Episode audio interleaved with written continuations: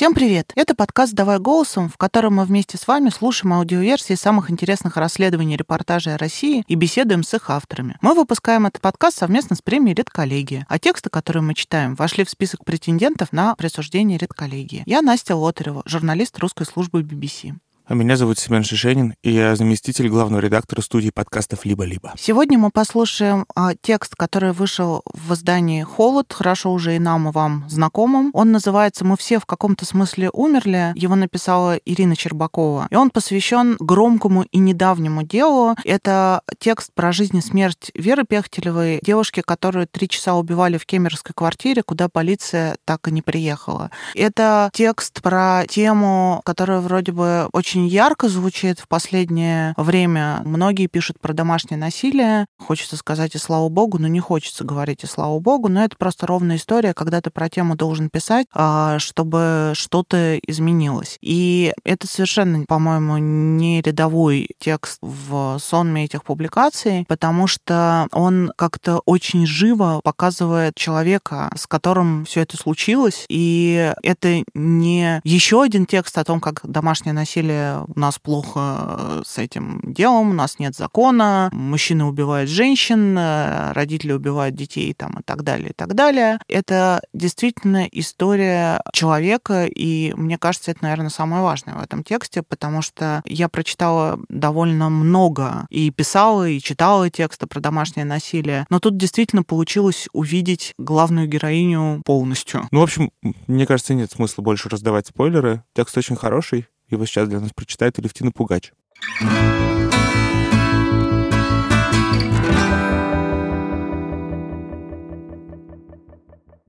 В 2013 году руководительнице детской студии «Киселевские авоськи» Валентине Бесировой позвонили из полиции и предложили устроить концерт для сотрудников.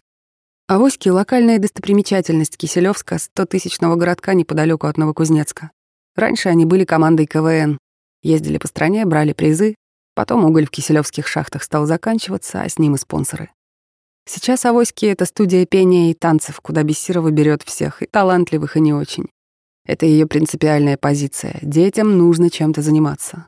Пусть лучше занимаются творчеством. Вера Пехтелева была очень талантливой. Стройную белокурую девушку Бесирова впервые увидела в детском лагере «Огонек», где 12-летняя Пехтелева выиграла песенный конкурс. Гляжу, она такая активная, такая классная, вспоминает Бесирова. А у нее еще и голос красивый. У нее душа на сцене поет, она очень артистичная. Я знала, что она занималась у другого педагога, которого я уважала. Тут приходит, хочу заниматься у вас, Валентина Ивановна. Родная моя, но ты уже ходишь к другому человеку. А она, если вы меня не возьмете, я вообще не буду петь.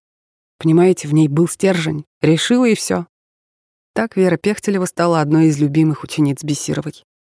Вместе с авоськами она регулярно выступала на благотворительных концертах, в детских домах и для ветеранов. Даже когда Пехтелева окончила школу и уехала из Киселевска, летом она приезжала в родной город, чтобы поучаствовать в концерте. У нас все красивые, все с хорошими голосами. Но вот как-то так вышло, что стоило ей выйти на сцену, и все камеры сразу на нее, вспоминает преподавательница. А ведь у меня в шоу-программах было 800, полторы тысячи человек. Сохранилось видео. Вера выступает на концерте по случаю Дня Победы. Выбор песни не самый типичный. «Я живая река» Евгении Власовой, умеренно популярный в начале двухтысячных поп-номер про расставание. Пехтелевой 16, но выступление выглядит неожиданно взрослым. Когда Авосик позвали выступить для полицейских, Пехтелева, конечно, тоже вышла на сцену. Мы в шесть утра вставали, в восемь уже были на сцене, вспоминает Бессирова. Мы с таким уважением и благодарностью это все сделали. Дети пели, Вера пела. Я сказала полицейским спасибо, вы такое делаете, дело доброе, вы оберегаете нас. На фотографиях она стоит в обнимку с полицейскими и искренне улыбается. Дети благодарят сотрудников правоохранительных органов за тяжелую и опасную работу. Мне тогда и в голову не могло прийти, продолжает Бесирова. Случись это у нас в городе, Верочку, может, и спасли бы. Я не знаю. Девчонки пели. Я говорила, ребят, какие у нас достойные офицеры. Ну и что? Что получилось? 14 января 2020 года в Кемерово Веру Пехтелеву три с половиной часа убивал бывший молодой человек Владислав Канюс. Соседи пытались вызвать полицию семь раз, но никто так и не приехал. История Авосик типична для Киселевска. Шахтерский городок последние годы медленно приходит в упадок. Здесь еще есть МФЦ и больница, но уже нет похоронного бюро.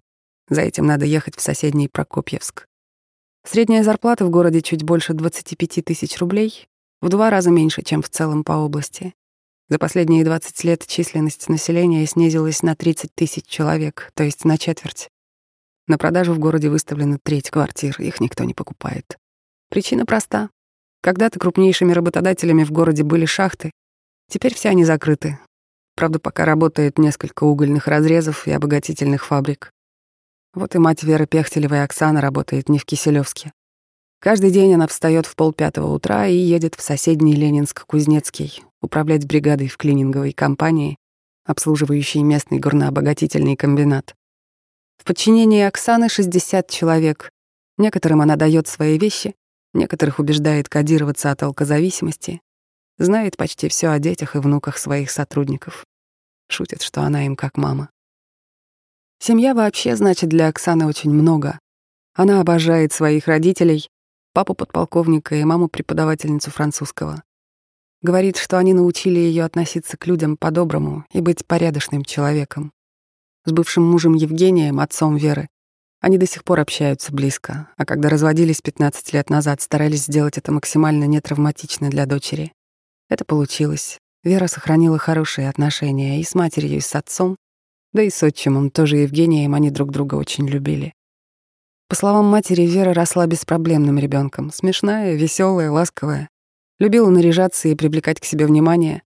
На детсадовских и школьных фотографиях она почти неизменно в пышных платьях с рюшами. Кланяется, расправив юбку, закидывает ноги на кресло.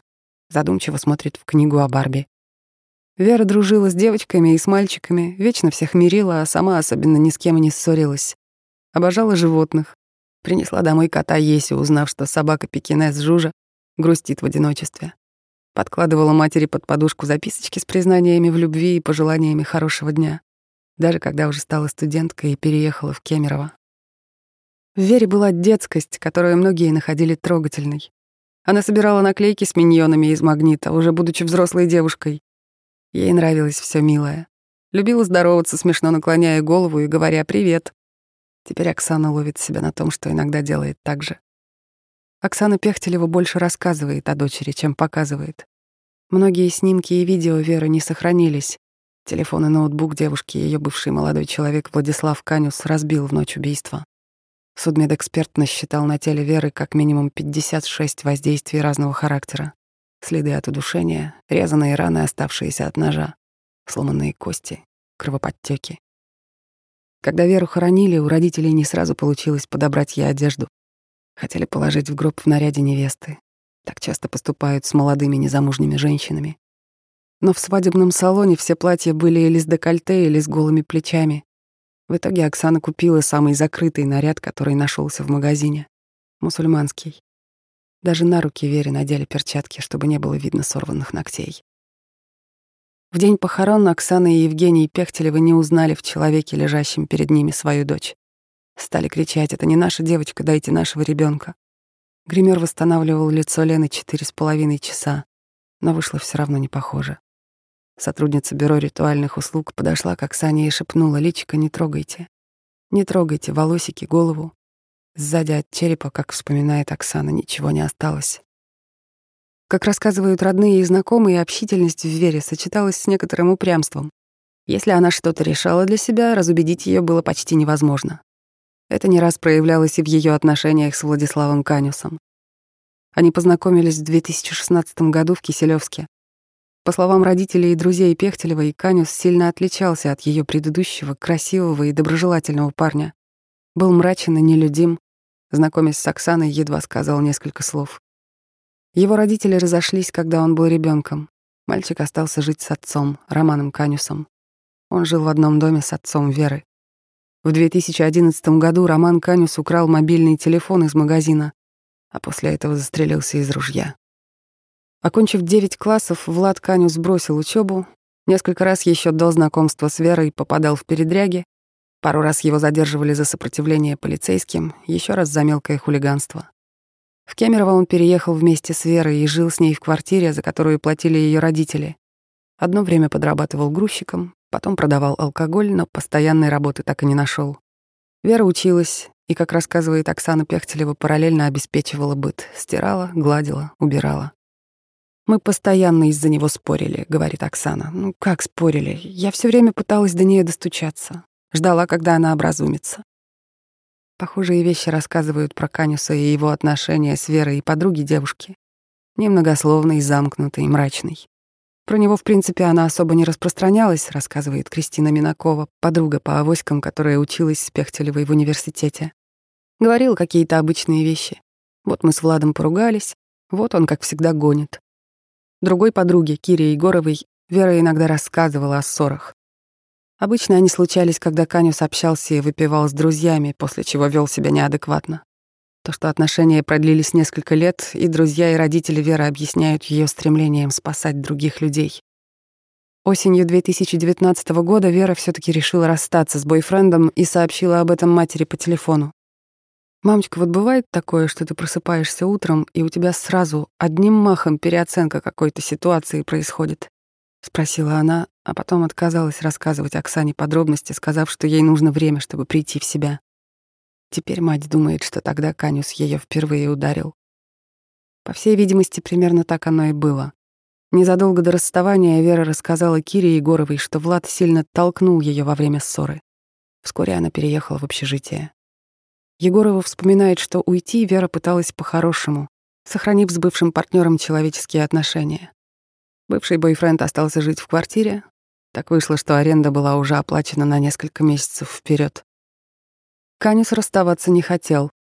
На Новый год он приехал в Киселевск вслед за бывшей девушкой, постоянно ей звонил, Вера не брала трубку. Тогда Канис начал писать ее матери в WhatsApp. Делал Оксане комплименты, поздравлял с праздниками, говорил, что им надо продолжать общаться. Оксану это возмутило. Я ему написала, ты меня несколько лет не поздравлял ни с днем рождения, ни с 8 марта. Бесит меня такая двуличность. Сказала, оставь нас с Верой в покое, ты не герой ее романа. По словам Киры Егоровой, особенно близко общавшейся с Верой незадолго до ее смерти, когда девушка была в Киселевске во время январских праздников, Канюс встретил ее на улице. Пригласил к себе домой, а потом отказался отпускать и стал угрожать. В итоге ей все таки удалось вырваться. А тем же вечером, как говорит Егорова, Канюс написал уже ей, сообщив, что беспокоится за Веру, которая сбежала из его квартиры и оказалась на улице в неблагополучном районе. Подруга предполагает, что на деле Канюс с ее помощью хотел узнать, где находится Вера. Другие близкие Пехтелевой об этом случае не знают, но вспоминают, что в новогодние дни девушка выглядела подавленной. 13 января 2020 года Вера Пехтелева заехала в свою кемеровскую квартиру, чтобы забрать ноутбук. Он был нужен, чтобы подготовиться к экзамену. К нему же готовилась Кристина Минакова и позвонила подруге, чтобы что-то обсудить. Когда они говорили, Минакова услышала, как кто-то рядом включил телевизор. Вера попросила сделать потише. Влад что-то крикнул в ответ. Полушепотом Вера сказала Кристине в трубку, да тут Влад опять гонит. Потом она попросила. Если я тебе напишу, отреагируй. И ничего не написала. В тот же день в квартиру должна была заехать Кира Егорова, помочь Вере перевести оставшиеся вещи. Поначалу договаривались в районе обеда, но в итоге оказалось, что Кире удобнее сделать это в районе шести. Вера попросила писать ей почаще, чтобы Канюс понял, что девушку ждут, и не задерживал ее. В районе пяти часов Кира была на Ленинградском проспекте. Она отправляла Вере сообщение за сообщением, пока не получила в ответ аудио с голосом Канюса. Тот потребовал больше не писать и выключил телефон. Еще через некоторое время Егорова зашла в подъезд и поднялась к квартире Веры. Около часа она стояла у двери, стучала, просила подругу выйти. Таня реагировала. Кира посмотрела в замочную скважину и увидела силуэт Веры. Казалось, что с ней все в порядке. Испытав одновременно облегчение и раздражение, Егорова уехала домой. Эту историю ей с тех пор то и дело приходится рассказывать вновь и вновь. То следствие, то журналистам. Девушка до сих пор считает себя косвенно виноватой в смерти подруги и прокручивает в голове альтернативные сценарии. Что было бы, если бы она поступила по-другому? 14 января в 4 часа 55 минут начальник смены дежурной части Кемеровского отдела полиции Ленинский Михаил Балашов получил из дежурной части сообщение. В квартире 738 по адресу Ленинградский проспект, дом 28, происходит драка и слышны женские крики. Крики раздавались из-за двери с трех часов ночи. Их услышала соседка Наталья Ощепкова, когда возвращалась вместе с мужем Денисом домой из гостей. Отмечали Старый Новый год. А Щепкова решили подождать, вдруг шум стихнет, а когда он не прекратился, удостоверились, что звук идет из квартиры 738. Вместе с женским криком был слышен стук, как будто девушка пыталась выбраться из квартиры. А Щепковы начали стучать, но им никто не открыл. Девушка стала звать на помощь. Наталья позвонила по номеру 112. «Нам бы полицию вызвать, тут у соседей какая-то бойня происходит. Девушка орёт прямо истерически». Оператор ответила Наталье, что вызов передали сотрудникам и на адрес направит экипаж для разбирательства. Крики «А» и «Нет-нет-нет» слышали не только Ощепковы. Возле двери в квартиру 738 стали собираться соседи с других этажей. Полиции все не было. Ощепковы и их сосед Сергей Болеев снова и снова набирали 112. За полтора часа они позвонили по этому номеру семь раз. Оператор отвечала, что наряд уже отправили, а когда приедут, неизвестно. Крики Веры Пехтелевой слышны и на записи одного из звонков в полицию. «Девушка, вот вы слышите, как она орёт там за дверью?» — спрашивает один из соседей. «Я что должна сделать-то?» — отвечает оператор. На требование выслать милицию оператор просит не материться и обещает, что полиция приедет. Примерно в то же время у двери появились старший брат Владимира Канюса Святослав с другом Вадимом Тумандеевым. В Кемерово они ехали три часа из Новосибирска. Полиции Тумандеев расскажет, что Святослав Канюс поднял его ночью, попросив о помощи. Уже в машине Канюс объяснил, младший брат серьезно поругался с девушкой, он боится, что Влад может причинить ей вред. Крики из квартиры 738, как вспоминал Тумандеев, были слышны даже с улицы. Молодые люди поднялись на этаж, где уже столпились соседи. Полицию ждали, полиции не было. На стук никто не реагировал. Канюс-старший, по словам Тумандеева, предложил ломать дверь, и среди ночи они поехали за ломом, который удалось одолжить у сторожа на стоянке. Как рассказывает Денис Ощепков, сразу после того, как Канюс и Тумандеев ушли, женские крики прекратились. Послышался мужской голос. «Вера, прости меня, я тебя люблю». Вернувшись, Святослав Канюс позвонил брату. По телефону тот признался, что убил Веру. Канюс-старший, Тумандеев и жители подъезда совместными усилиями выломали дверь, Внутри Ощепков увидел мертвую Веру Пехтелеву. Тумандеев увидел на стенах разводы крови. Влада Канюса они нашли под ванной. Он был пьян, в руках у него был кухонный нож. Лицо Веры, по воспоминаниям Тумандеева, было оранжевого цвета, в запекшихся пятнах крови. Позднее судмедэкспертиза установила, что первые повреждения Вера Пехтелева получила за шесть часов до смерти. Канюс избивал ее, душил шнуром от утюга, резал. Примерно в 6 утра 20 минут Наталья Ощепкова снова позвонила по номеру 112 и сказала. Раньше она уже вызывала полицию, но никто не приехал, а девушка, о которой она говорила, мертва. В квартиру поехал заместитель командира роты отдельного батальона патрульно-постовой службы полиции Александр Иличкин на своей машине. Вскоре подъехали и сотрудники ГИБДД, а потом следователи и судмедэксперты. Владислава Канюса задержали. Когда Михаил Балашов получил первое сообщение о происходящем на Ленинградском проспекте, он выругался. Потом обратился в Росгвардию и получил ответ, что все имеющиеся машины проверяют сработавшие в городе сигнализации. Оба экипажа ГИБДД тоже были заняты, один оформлял пьяного водителя, другой дежурил в аэропорту по приказу начальника МВД области. Старший сотрудник наряда группы немедленного реагирования еще за два часа до вызова сказал Балашову, что у них закончился бензин. В 5 утра 10 минут, через 15 минут после первого звонка соседей Веры Пехтелевой, когда крики еще продолжались, Балашов отправил оперативную группу на мирный труп, в дом, где было обнаружено тело пожилого мужчины, умершего до приезда скорой. Позже Балашов будет объяснять следователю, он сделал это, потому что сообщение о трупах находится в приоритете, хотя ни в каких приказах это формально не прописано. Отправив оперативную группу, он пошел вздремнуть. На смену вышел Дмитрий Тарицын. Никаких указаний от Балашова по вызову с Ленинградского проспекта Тарицын не получил и тоже не стал никого отправлять. Когда выяснилось, что Веру Пехтелеву убили, полицейские забеспокоились.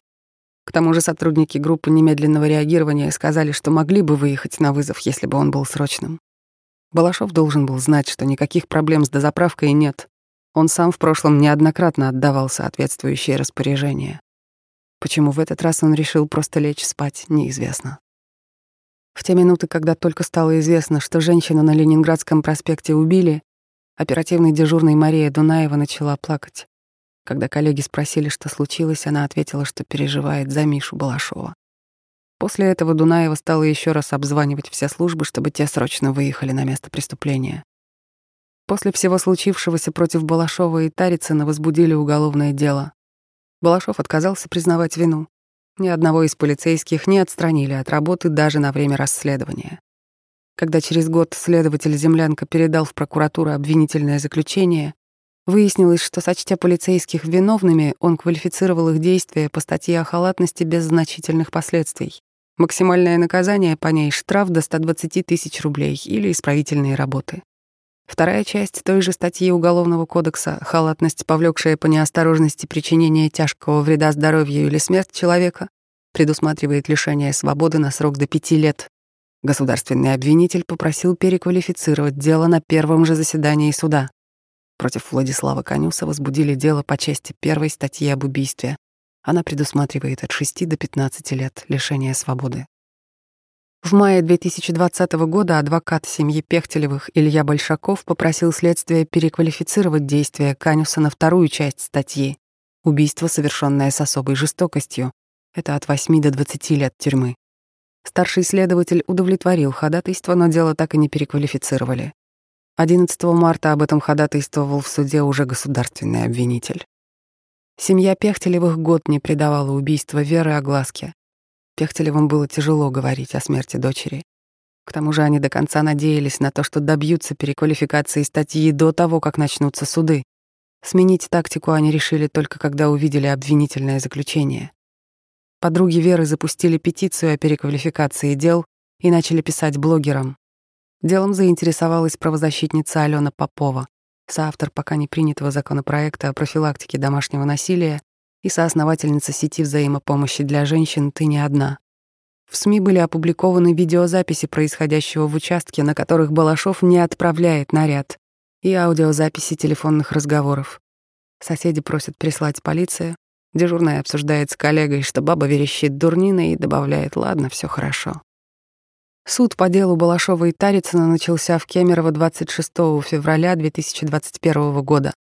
Адвокаты полицейских требовали закрыть процесс для журналистов, но судья им отказала, а потом удовлетворила ходатайство защиты о переквалификации дела, и оно отправилось обратно в прокуратуру. Позже Следственный комитет сообщил, что возбуждено новое уголовное дело против трех сотрудниц дежурной части, не называя их имен. Полицейские, не прослушав аудиозаписи сигналов, не выяснив у заявителей все обстоятельства конфликтной ситуации, не довели достоверную информацию до оперативных нарядов, отметили в. Незадолго до этого начали судить Владислава Канюса. Как и полицейские, он отказался общаться с журналистами, а на заседаниях в основном смотрел себе под ноги. Вадим Тумандеев, который в день убийства рассказывал следствию, что знал о ссоре и что Канюс признался брату в убийстве, теперь изменил свои показания. На суде он рассказал, что поехал в полночь из Новосибирска в Кемерово просто за компанию. О конфликте Владислава с Верой ничего не слышал. А когда вышел из машины, были слышны обычные отголоски, характерные для многоэтажного дома. Происходившее между Пехтелевой и Канюсом Тумандеев назвал обычной ссорой. По его словам, не поверил почти никто из находящихся в зале суда. «Вы сказали, это обычная ссора», — произнесла судья. Что же такого необычного было, что люди встали ночью, в будний день, в коридоре общежития многочисленным образом, а вы побежали искать предметы, чтобы вскрыть дверь? Обычная ссора, растерянно повторил Тумандеев. После этого он пробормотал, что отвечать на вопросы ему уже тяжело психологически. Судья предупредила Тумандеева об уголовной ответственности за дачу заведомо ложных показаний. Он сослался на следователя, который сказал, что лучше знает, как написать, и ответил, что читал свои старые показания, но в детали не вникал. Сам Владислав Канюс оживился во время судебного заседания 2 марта дважды.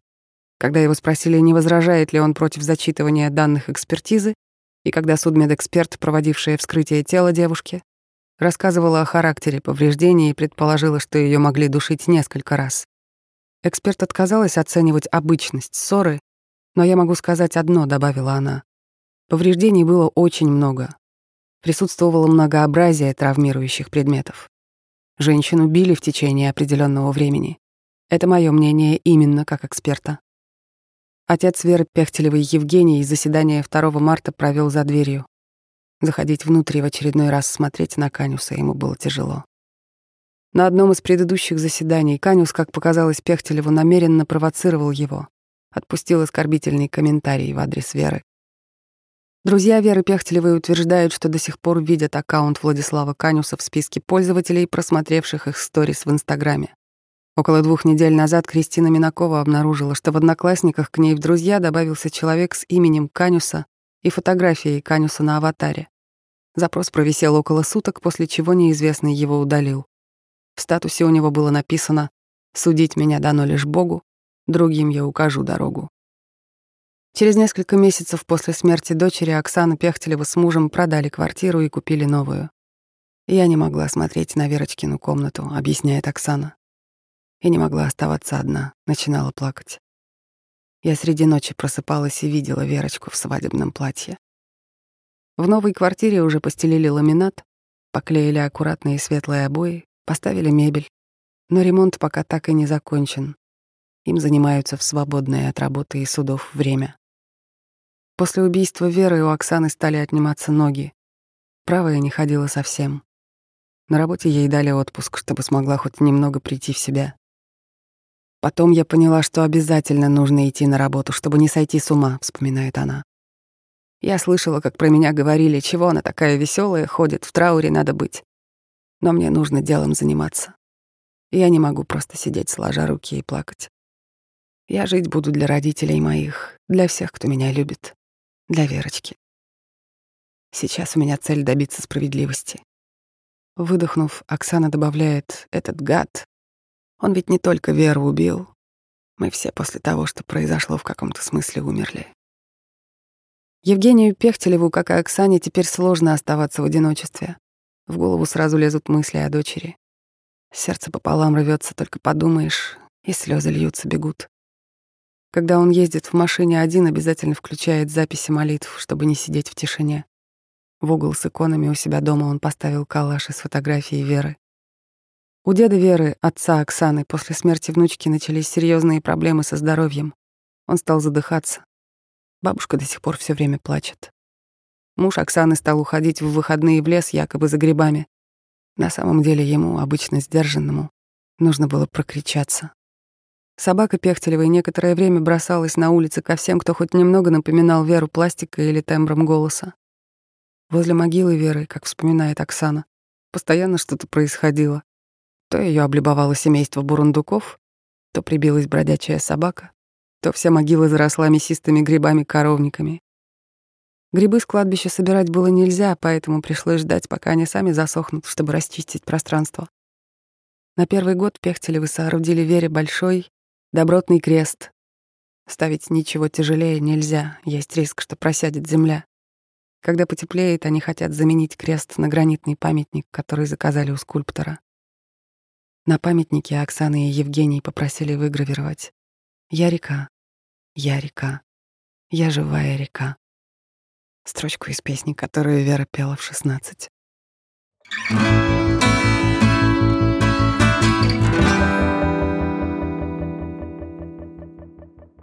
У меня, Семен, к тебе провокационный вопрос в духе новой этики.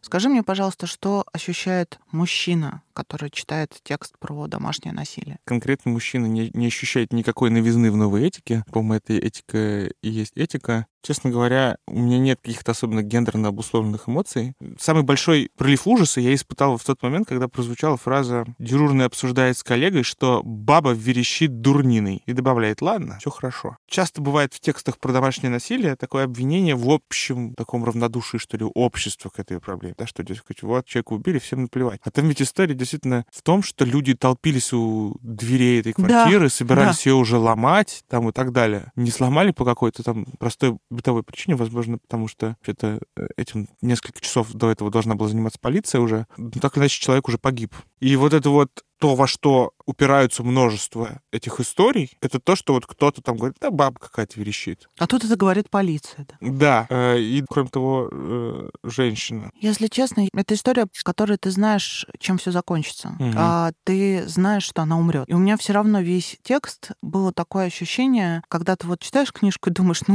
может, все-таки нет, но это не должно с ней случиться. Но вот по всему, хорошая семья, девушка в этом своем э, городе довольно жутковатом успешная, Упрямая. упрямая, социальная, и даже соседи нормальные оказались. Ну, то есть, правда, никто не сидел и в стенку не плевал, когда за ней кого-то убивали. Там действительно много людей в этом всем поучаствовало. И когда ты это все читаешь, вот серьезно какое-то такое детское чувство, что ну хоть бы получилось, что она не умерла. Ну, ты знаешь, что она умерла. Ну что ж, мне кажется, надо на самом деле поговорить с автором текста Ирой Щербаковой. Мы когда-то с ней были коллегами, когда вместе работали в самоиздате «Батенька да трансформер». И я, в общем, был бы рад, конечно, поговорить с ней по другому поводу, но давай наберем ее. Привет, Ира. Привет, Семен. Привет. А, вот мы тебе звоним поговорить про твой текст, который вышел на холоде недавно. Мы все в каком-то смысле умерли. И, наверное, мой первый вопрос, сколько ты над ним работала? Это достаточно быстрый текст. А, Мы его сделали приблизительно за две недели, но я начала его ровно в тот же день, когда встретилась с семьей Пехтелевых. Этот текст был написан, можно сказать, отчасти в автобусе, который шел из города Киселевска до Кемерово. Скажи, пожалуйста, как обычно, когда темы громкие, обычно многие по ним работают. Ты одна там была или коллеги, так сказать, толкались? Ты знаешь, я точно была не одна, но мне что очень помогло? Мне очень помогла помощь Алены Поповой, правозащитницы, соавтора закона о домашнем насилии, потому что Пехтелев уже обратились к Алене, и Алена ам, читала «Холод», она достаточно хорошо относится к материалам «Холода», как раз и а, писала Таисии Бекбулатовой, нашему главному редактору, которая заказала у меня текст. Вот, и ам, Таисия просто нашла телефон Алены, а я дальше уже попросила у Алены содействия. И так вот вышло, мне очень сильно повезло, что Алена убедила Пехтелевых поговорить со мной, объяснила, что «Холод» хороший журнал, что все хорошо. И а, дальше я просто как-то связалась с мамой в WhatsApp. У нас сразу с мамой возник какой-то хороший теплый контакт. А, она стала мне присылать голосовые, а, рассказывала вот о своей жизни, кидала материалы. И а, мы вот так вот общались, пока я не улетела в Кемерово. Но там действительно было много других журналистов, но в первую очередь все-таки журналисты региональных изданий, которые освещали именно судебный процесс. Это важная штука. Они как раз делали большую важную ценную работу, которая мне тоже потом помогла, когда я писала этот материал. Из больших изданий пытались связываться и с Оксаной, и с подругами Веры, но в тот момент а, и семья, и подруги уже были достаточно уставшими от общения со СМИ. И мне очень помогло как раз то, что когда я начала общаться с мамой, мама убедила всех остальных поговорить со мной. То есть а, мама, конечно, очень большую помощь а, оказала, когда мы готовили этот материал. И уже потом другие девочки стали убеждать других девочек поговорить со мной. То есть так я поговорила с Кирой Егоровой, которая была там в ту ночь, потому что я сначала встретилась с подругой Верой Кристиной, которая запустила петицию, э, узнала, что с Кирой очень много связывались журналисты, и что Кира уже не могла и не хотела разговаривать, но вот при мне Кристина ее по WhatsApp уговорила, объяснив, что все хорошо, что все нормально, что к словам нормально отнесутся, и тогда вот так вот э, выстроилась вот эта вот цепочка, когда одни люди советовали пообщаться со мной другим людям. А вот с соседями у тебя был какой-то продолжительный контакт? У меня не было продолжительного контакта с соседями, подозреваю, потому что а, соседи много раз давали эти показания, и уже к тому моменту много раз для новостных сюжетов дали интервью, и они не хотели это повторять. Мгм. Я связывалась с ними, они мне говорили какие-то короткие фразы, но на самом деле меня это не сильно остановило, потому что все эти же показания были в материалах по делу. И мне не нужны были эксклюзивные цитаты от соседей, там, что они увидели, потому что они вряд ли бы вспомнили что-то новое после того, как они переговорили эту историю 20 раз. Да, я понимаю. Ты знаешь, почему я про это спрашиваю? Одна из для меня главных вещей, которые наводят фокус на проблему, это именно то, что были люди, которые пытались помочь этой девушке, что они вот Мгм. с- с- собирались вокруг квартиры и даже, в общем-то, какой, какой-то степени пытались помешать тому, что происходит. Э, и это какая-то такая, такая значительно отличающая эту статью по тону деталь, потому что очень часто мы, когда читаем про домашнее насилие, мы читаем про, как бы, часто тексты про равнодушие общества. А тут вроде бы его вовсе даже и нет. Какой ты для себя сделал вывод о моральном, что ли, состоянии общества на, на примере этой истории? Это очень хороший и очень интересный вопрос. И у меня есть соображение, которое вообще,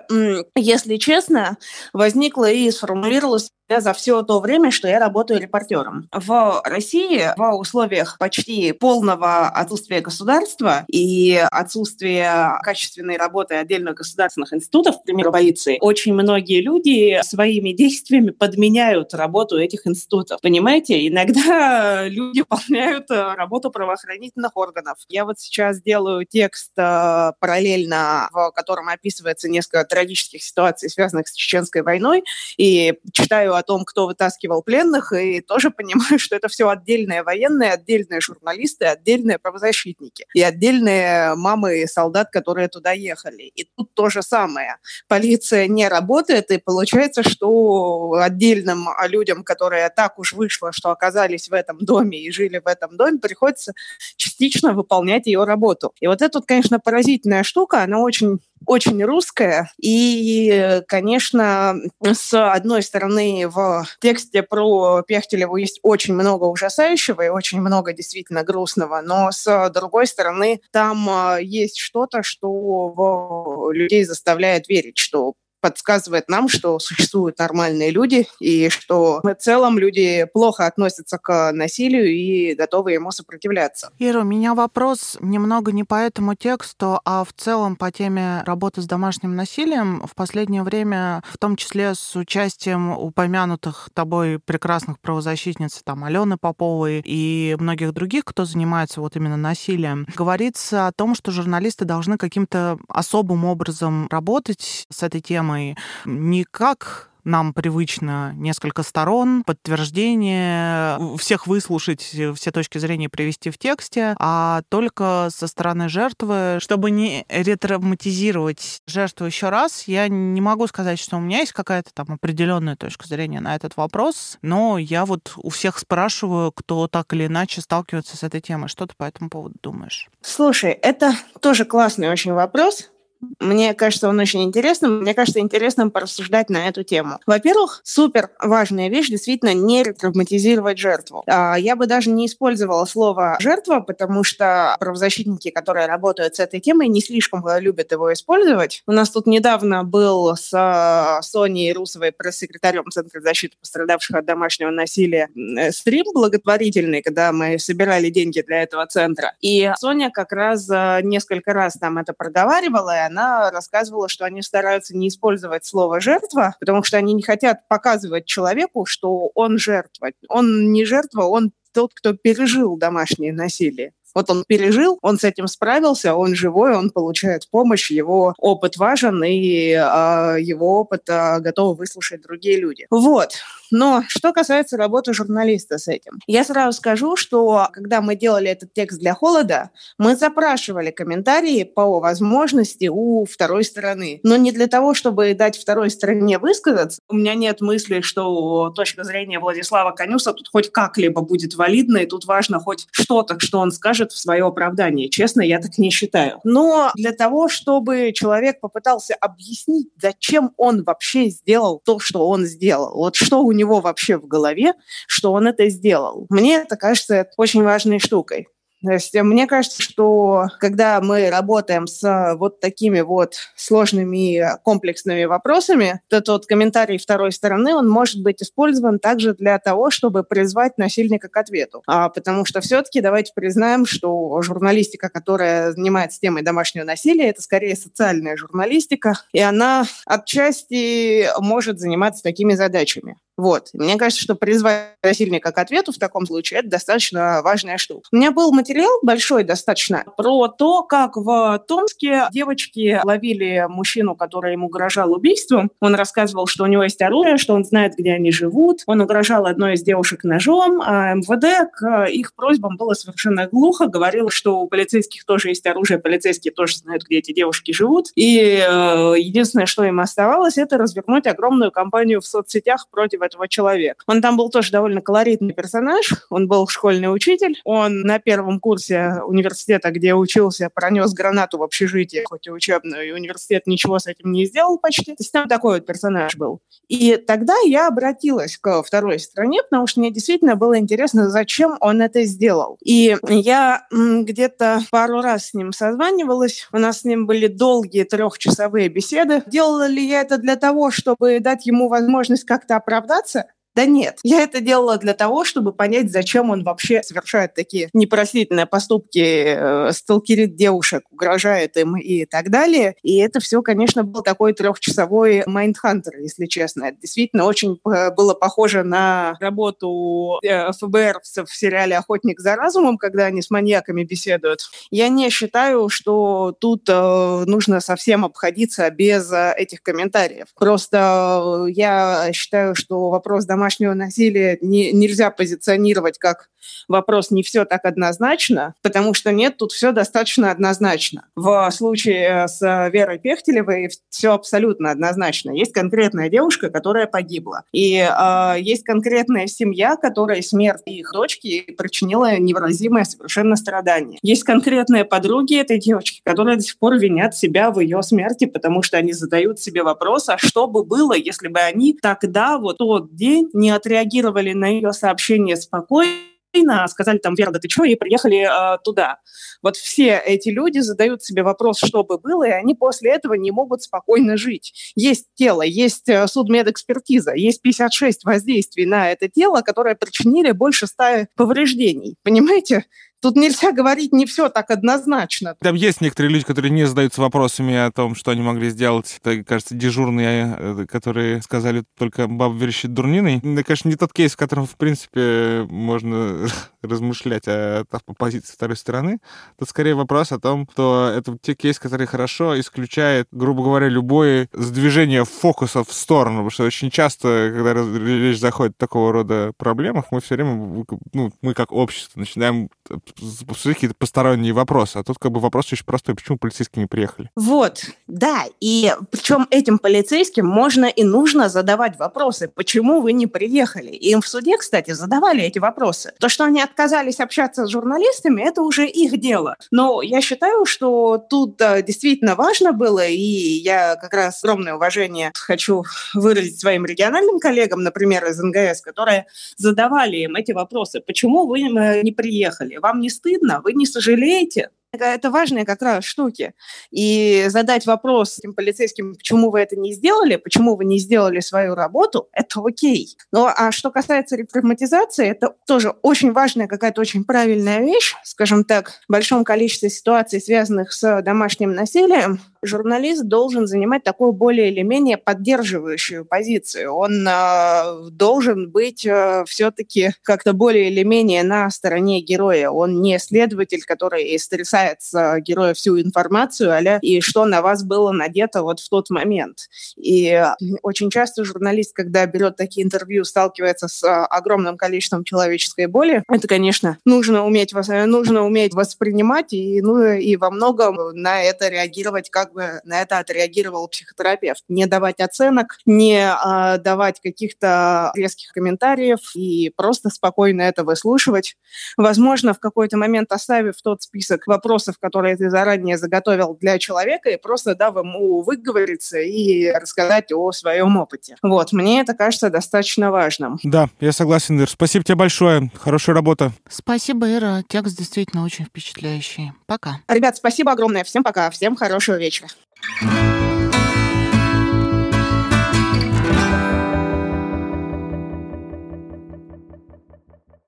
Ну что ж, Настя, вот э, что испытывает женщина, когда она слышит такую историю? Хочется сказать, что я тут не как женщина, а как журналист сижу. Как журналист я испытываю желание более лучше, как говорила преснопамятная Света из Иванова, описывать такие истории, потому что это правда то, чего никогда не будет много. Это воспитательная функция. Коллега Олеся Герасименко постучала бы меня сейчас по голове за эту фразу, но я считаю, что воспитательная функция тут действительно есть. Я не хочу спорить про воспитательную функцию, хотя я, честно говоря, не люблю вообще никого воспитывать, но мне кажется, что вот в этом тексте воспитывать, собственно говоря, никого и не надо. Все себя повели, в общем-то, правильно, и э, за исключением тех, кому надо было себя вести неправильно, а просто выполнять свои служебные обязанности. Это даже не моральный вопрос. Вот довольно удивительным образом. Ты этих не воспитаешь. А, лично я, как читатель, сделал вывод, что слышишь что-нибудь такое, вышиби дверь. Да. Они не приедут. Просто вышиби дверь.